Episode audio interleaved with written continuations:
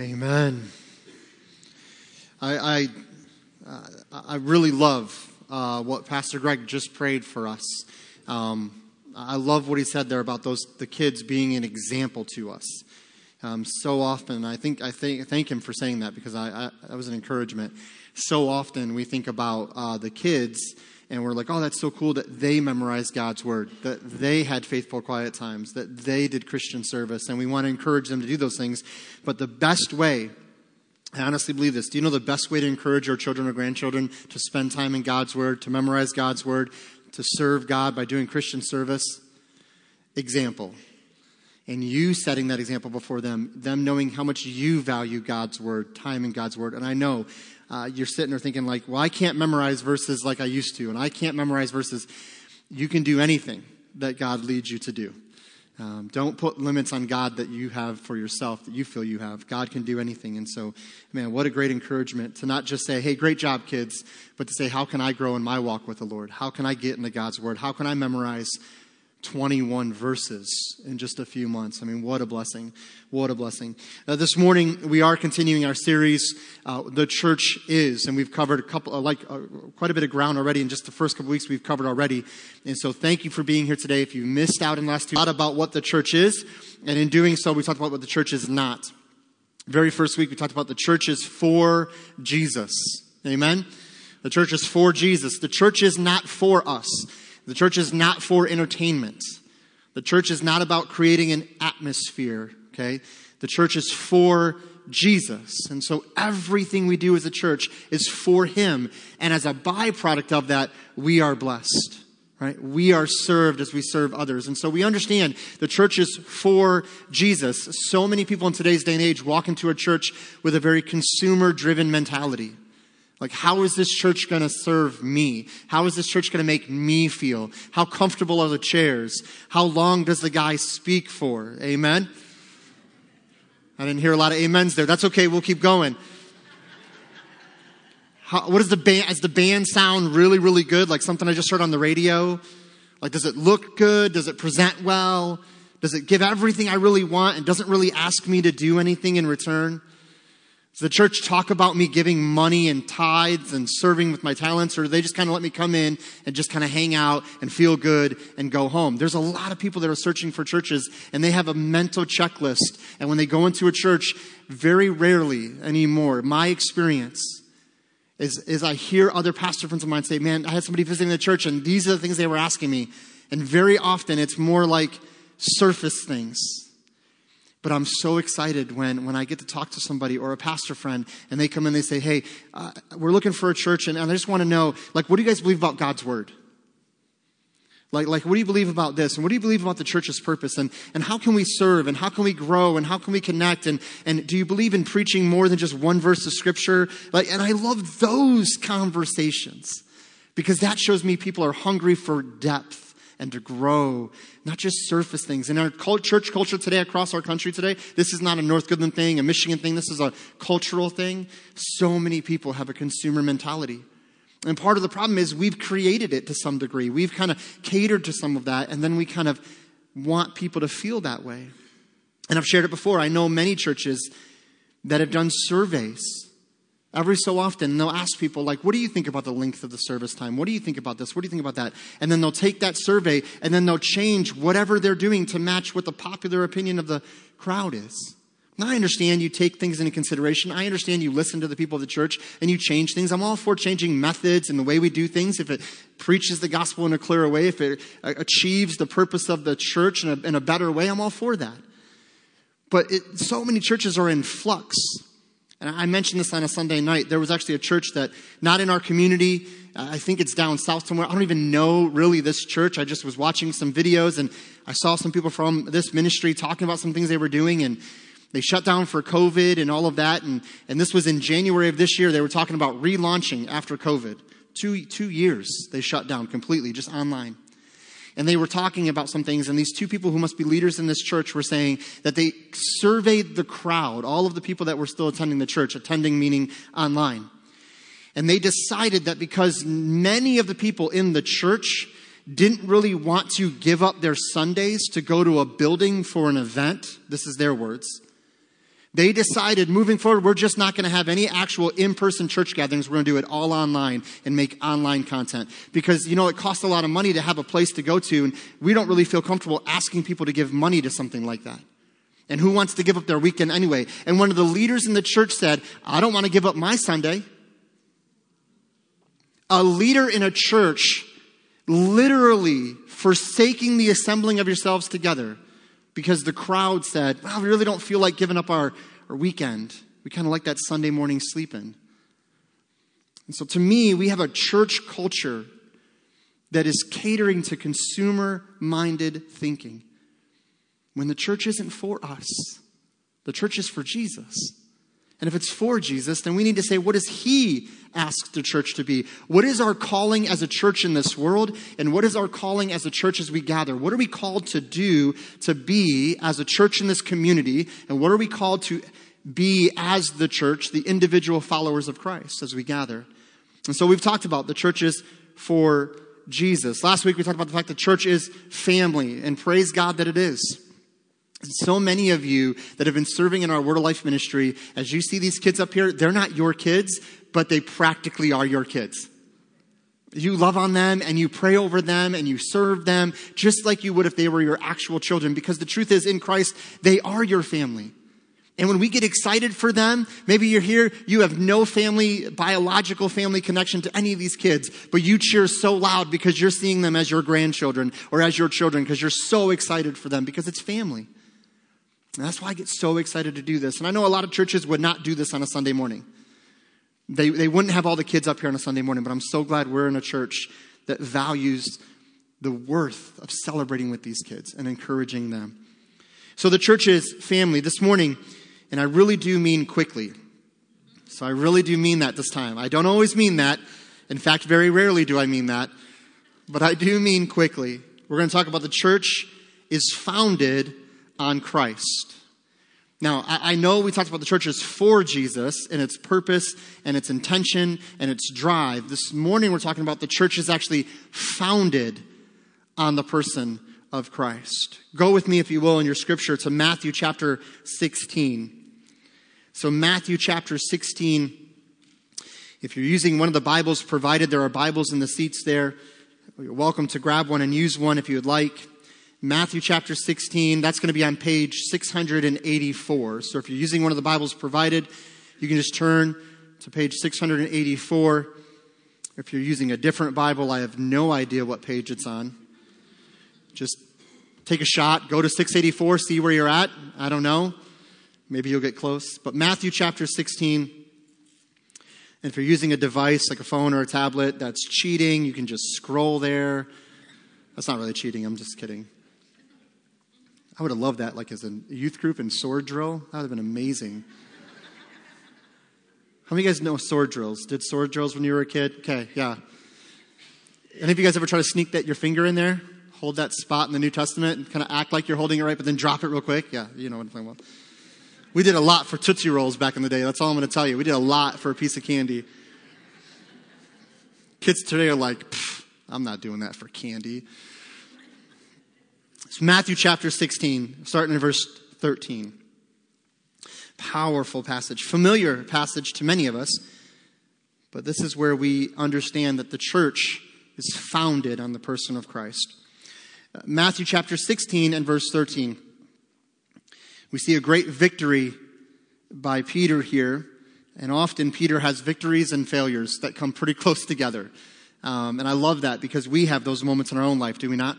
Man, we're soaring one minute, but then something happens or we start thinking in the flesh and we're back down here, and Jesus has got to remind us of who we are in him and not who we are in the world. But verse 13, when Jesus came into the coast of Caesarea Philippi, he asked his disciples, saying, these are those 12, whom do men say that I, the Son of Man, am? Now, Son of Man, there is actually a term for the Messiah. Mark actually, I believe, has quite, if not the most, it's highest on or higher on the name Son of Man for Jesus. Verse 14, and they said, some say, so this is a popular poll, this is an opinion. Some say that thou art John the Baptist. Some say Elias or Elijah. Others, Jeremiah the prophet, or one of the prophets. He said unto them, but whom say you that I am? What a question. That is, I'm just going to be honest with you. If you're sitting here today and you don't know Christ, that is the most important question you will ever answer. It's the only answer that carries eternal weight. If you're here today and you're like, yeah, I don't really know about Jesus. I'm not really a believer in Jesus. I mean, I'm a pretty good person. However you answer that question depends and determines where you will spend eternity. If you say, well, I think he was a good teacher. I think he was a good man. He set a good example. Honestly, if you answer that question anything other than he is the Christ, the Son of God, who died on the cross for our sins, was buried and rose again. If you answer that in any other way, meaning you personally believe that and have accepted that, the Bible says you are lost in your sin and destined for hell. Those aren't my words. That's the word of God. So he asked them, who do people say that I am? And they give some answers. And then he says, who do you say that I am? Verse 16. And Simon Peter answered, because he was usually the first one to speak, good or bad. And Simon Peter answered and said, thou art the Christ, the Son of the living God. And Jesus answered and said unto him, blessed are thou, Simon Barjona, for flesh and blood has not revealed this unto thee, but my Father which is in heaven. And I say also unto thee, thou art Peter, and upon this rock I will build my church, and the gates of hell shall not prevail against it. And this is Jesus Christ establishing the foundation of the church. Notice first that Jesus poses a question of popular opinion. Who do men say that I am? The answers would be John the Baptist, who has already been killed. So it's John the Baptist reincarnated. It's Elijah or Jeremiah, two very popular Old Testament prophets, again, brought back, reincarnated. Or one of the prophets. One of the prophets. So some don't even know. They're like, well, he's one of the prophets. Come back. Do you notice that Jesus doesn't even acknowledge or dismiss those cultural popular opinions? He doesn't even spend any time on it. He doesn't spend time defending why he's not Elijah, why he's not Jeremiah. He just says, okay, that's the popular opinion. That's the Family Feud answer, right? Those are the top answers on the board. But he moves right into, okay, who do you say that I am? You see, Jesus isn't concerned about what others think of him, but he wants to use this as a teaching and a time of trial, time of testing for the faith of the disciples, those that should know who he is. So I encourage you this morning, you don't need to answer out loud, but how would you answer that question? Who is Jesus? Who is he? Has he always been who he is, or has he changed? Do you see him in the way the world sees him, or do you see him as the Word of God depicts him? See, also, we read here of Christ declaring the foundation of the church. And if you're taking notes, you can follow along on the app. The notes are on there. You can go to media, sermon notes, and you'll find today's outline. Or if you're taking notes by hand and writing them out, however you want to jot these things down, or you can just see me after and we can give you the notes directly. You see, the church is founded on the person of Christ. We see this in Matthew 16, verses really 16 through 18. Peter's answer is stating, and this is what he says, you are the Christ. What he's really saying is you and you alone, you and you only are the Christ. This is in a definite article. There's no doubt, no wavering, no uncertainty. He says, you are the Christ. And how does Christ affirm that answer? He says, you have actually said that because my Father in heaven has given you that wisdom by the work of the Holy Spirit. You couldn't figure that out just in your flesh. My Father had to reveal that to you. Notice again, is he affirming or denying his very deity? He's affirming his deity. He says, my Father, the true Heavenly Father. Again, this means that he possessed deity as the Son of the living God. He was not just full of God, he is God. He didn't just take on godliness, he is God. He is the Son of the living God. Again, this was revealed to him by God, not in his own flesh or understanding.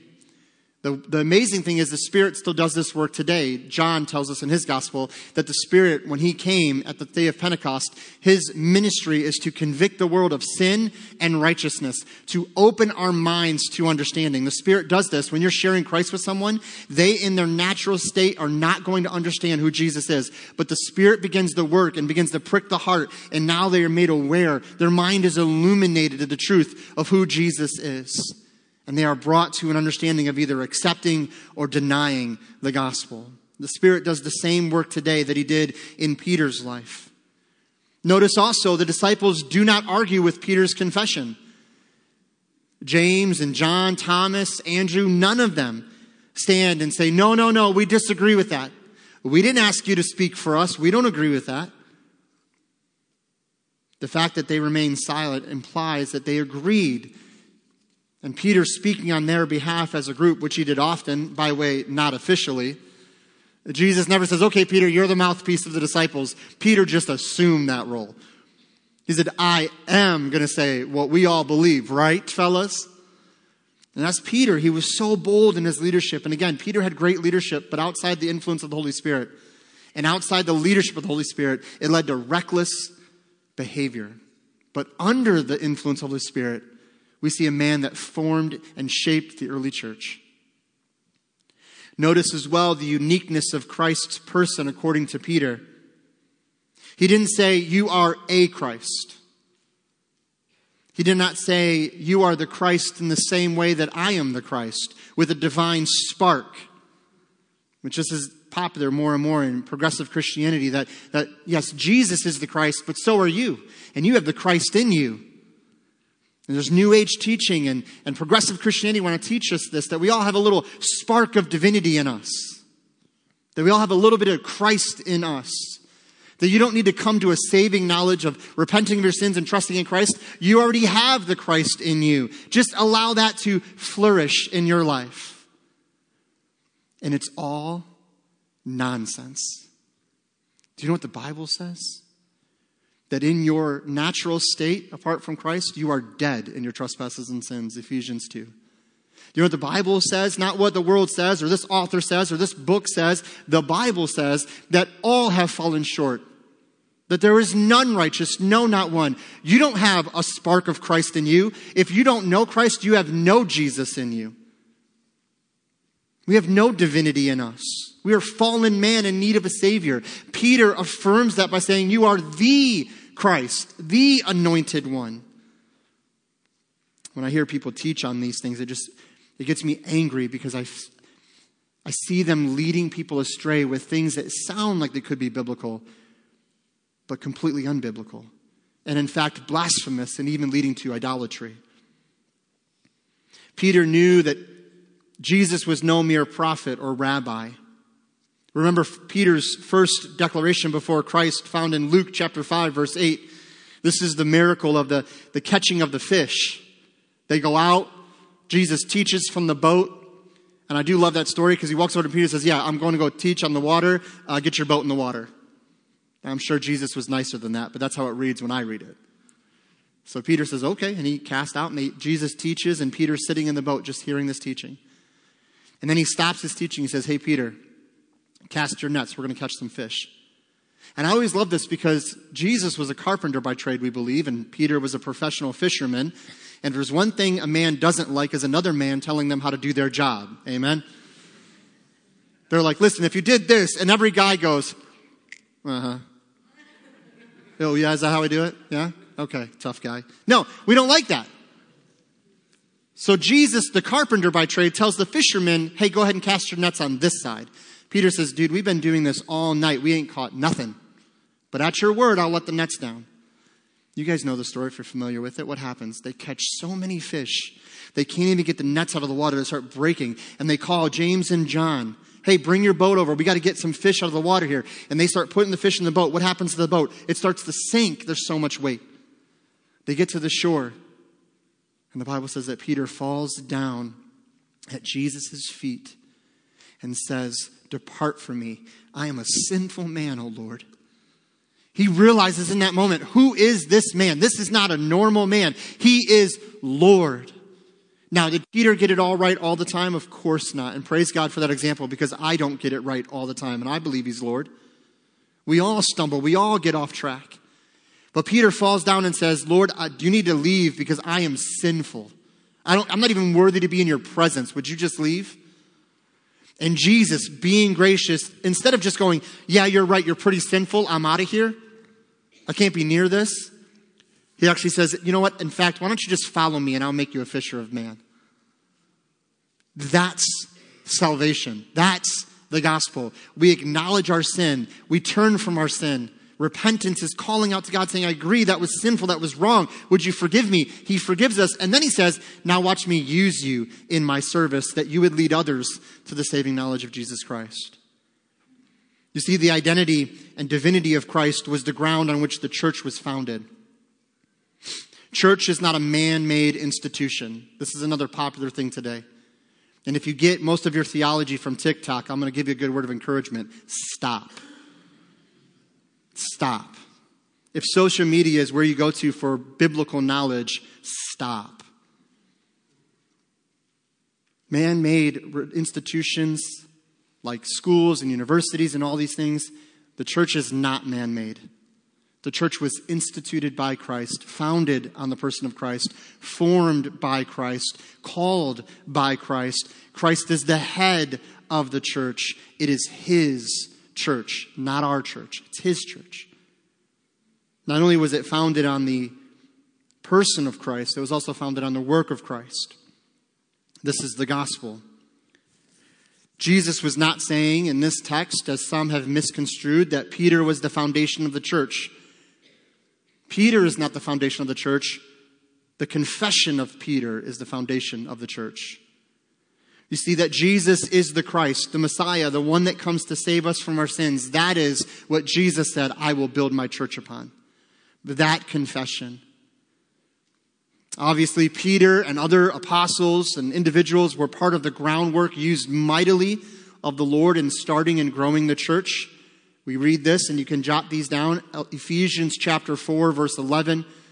Acts chapter 2, verses 41 through 47. Peter was crucial in the book of Acts, really the first 10 chapters of the book of Acts. Peter was crucial in the foundation or the forming upon the foundation of Christ through the gospel. And in fact, he tells Peter here in Matthew 16, he says, the keys of the kingdom of heaven, and whatsoever thou shalt bind on earth shall be bound in heaven. And whatsoever you loose on earth shall be loosed in heaven. He says, I give you these keys. So what were these keys of heaven meant to do? Well, they were intended to open up the kingdom to who? Both Jews and, in Peter's case, the Gentiles. We see this in Acts chapter 2 when Peter preached on the day of Pentecost and Jewish individuals came to a saving faith in Christ. Acts chapter 8, we see the Samaritans coming to a saving faith. People that were considered non-Jews, Gentiles, coming into the kingdom. And then just a group that we call Gentiles in Acts chapter 10. In these three different experiences, we see Peter preaching the gospel and people that were outside the kingdom. Now the doors have been swung wide and now anyone can enter in. Anyone can come through the door that is Jesus Christ. In essence, this fulfills what Jesus lays forth here in Matthew 16, that he used the apostles, the disciples, and many individuals as he's still using today to further the gospel. I love what one author said in regards to the role that the apostles and others played in the forming of the early church. He says this, though his ministers are builders, they are but user builders. They are qualified, employed, directed, encouraged, and succeeded by him. That's Christ. He is the wise, able, and chief master builder.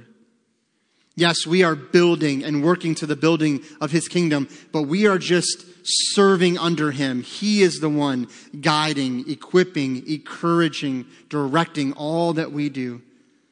In the original Greek, just quickly, I don't want to give you too much of this, but in the original Greek, there are two words used in Matthew 16:18 that we need to pay attention to. The first here in verse 18, he says, and I say also unto thee, thou art Peter, and upon this rock I will build my church. That first word, Peter, in the Greek literally means a rock or a stone. A rock or a stone. The second word there where it says upon this rock, that actually implies a cliff or a ledge as well as rocky ground.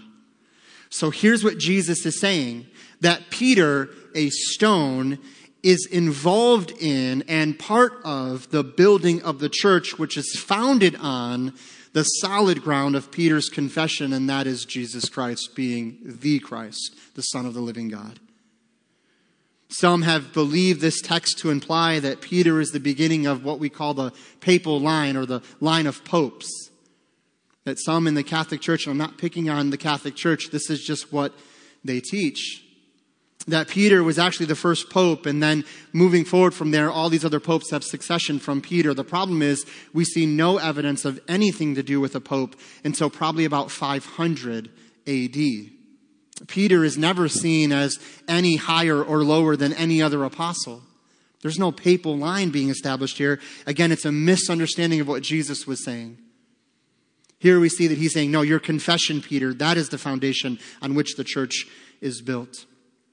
John Gill, in his famous commentary, said it well when he said this: Peter's confession, containing the prime articles of Christianity, and which are immovable as a rock. That's the unshakable foundation the church is built upon, the solid ground that he is the Christ, the Son of the living God. If you feel shaky this week, you felt your faith a little uneven this week, you felt being pushed and pulled by the world this week, stop thinking your faith is built on you and your solid ground. Your faith is built on the solid, unchanging, unmoving, steadfast ground of Jesus Christ being the Christ. He is the Christ. Goes on to say this, that immovable as a rock, that solid ground, or rather Christ himself, who points, as it were, with his finger to himself. Again, longer quote. Let me continue. And whom Peter had made such a glorious confession of, and is comparable to any rock for height, shelter, strength, firmness, and duration, and is the one and only foundation of his church and people, and on whom their security, salvation, and happiness entirely depend. He continues, Christ is a rock that is higher than they, where they find safety in times of distress, and the shadow of which is refreshing to them, and therefore take themselves to him for shelter, and where they are secure from the wrath of God and rage of man. I love that line, that under and in and through Christ, we are secure from the wrath of God, which has been absorbed by the person of Christ, and his righteousness is given to us, and the wrath that we deserve was put on Christ. And yet from the rage of man, that mankind rages against the church, and the church finds its security in Christ, a rock that cannot be moved, that cannot be shaken. He is the rock of ages, in whom everlasting strength, and is the sure, firm, and everlasting foundation on which the church and all true believers are laid. He is the foundation of their faith and hope and everlasting happiness, and will ever continue, and the gates of hell shall not prevail against it. That is the foundation of the church, not simple man, not even a confessional statement of belief, not a denomination. Although, again, I understand why they exist.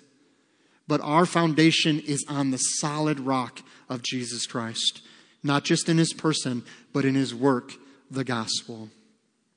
Because this is true of the church, that the church is founded on the person of Christ and the work of Christ through the gospel, our lives are founded on the work of Christ. If the church's foundation is Christ, his purpose and his ministry and his work through the gospel, then our lives as followers of Christ better be built upon the person and work of Christ. Go with me to Colossians chapter 1. If you're using one of the Bibles provided, again, you can turn to page 829. 829. When you get to the letters, Galatians, Ephesians, Philippians, and then Colossians. Galatians, Ephesians, Philippians, Colossians. These are all written by the Apostle Paul.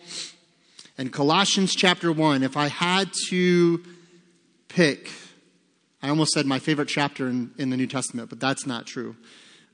Which I'm always, it's always fun to say that your favorite chapter, your favorite verse, I know what they mean, but can we really just pick one verse or one chapter? I believe that changes as we go through things in life, but let me say it this way. My favorite chapter in the book of Colossians is chapter 1. That's how I'll say that, okay?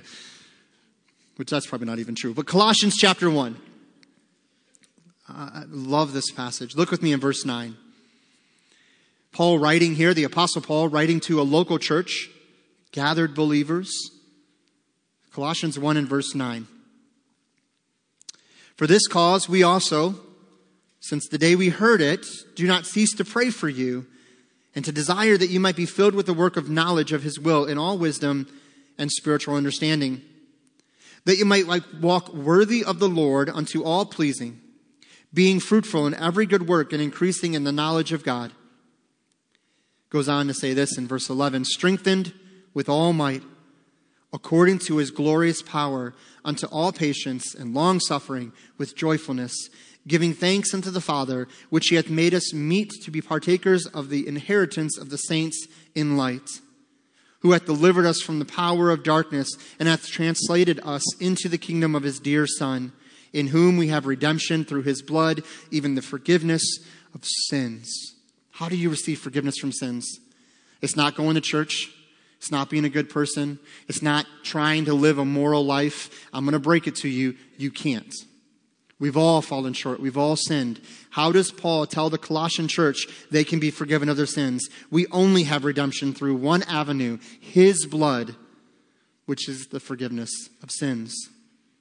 You see, our lives are founded on the work of Christ, the gospel. That's what Paul's saying. All those things we just read are possible because of the gospel. Can I tell you, I like the King of the Jungle song. That was fun. I love In Christ that we sang this morning.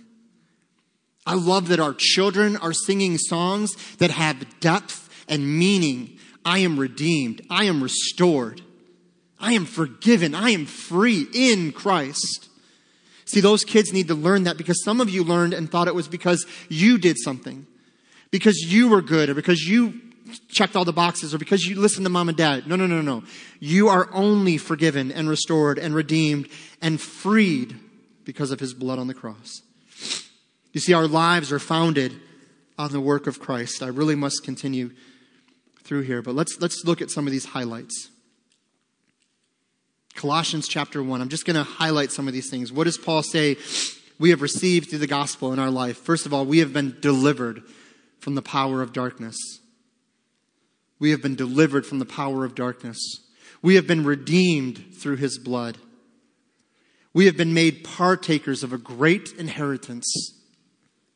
We have been freed and delivered from the power of darkness. We have been redeemed. We've been made partakers of his great inheritance. And he doesn't stop there. He says, because of the gospel, we can be strengthened. We can be fruitful. We can be patient in suffering.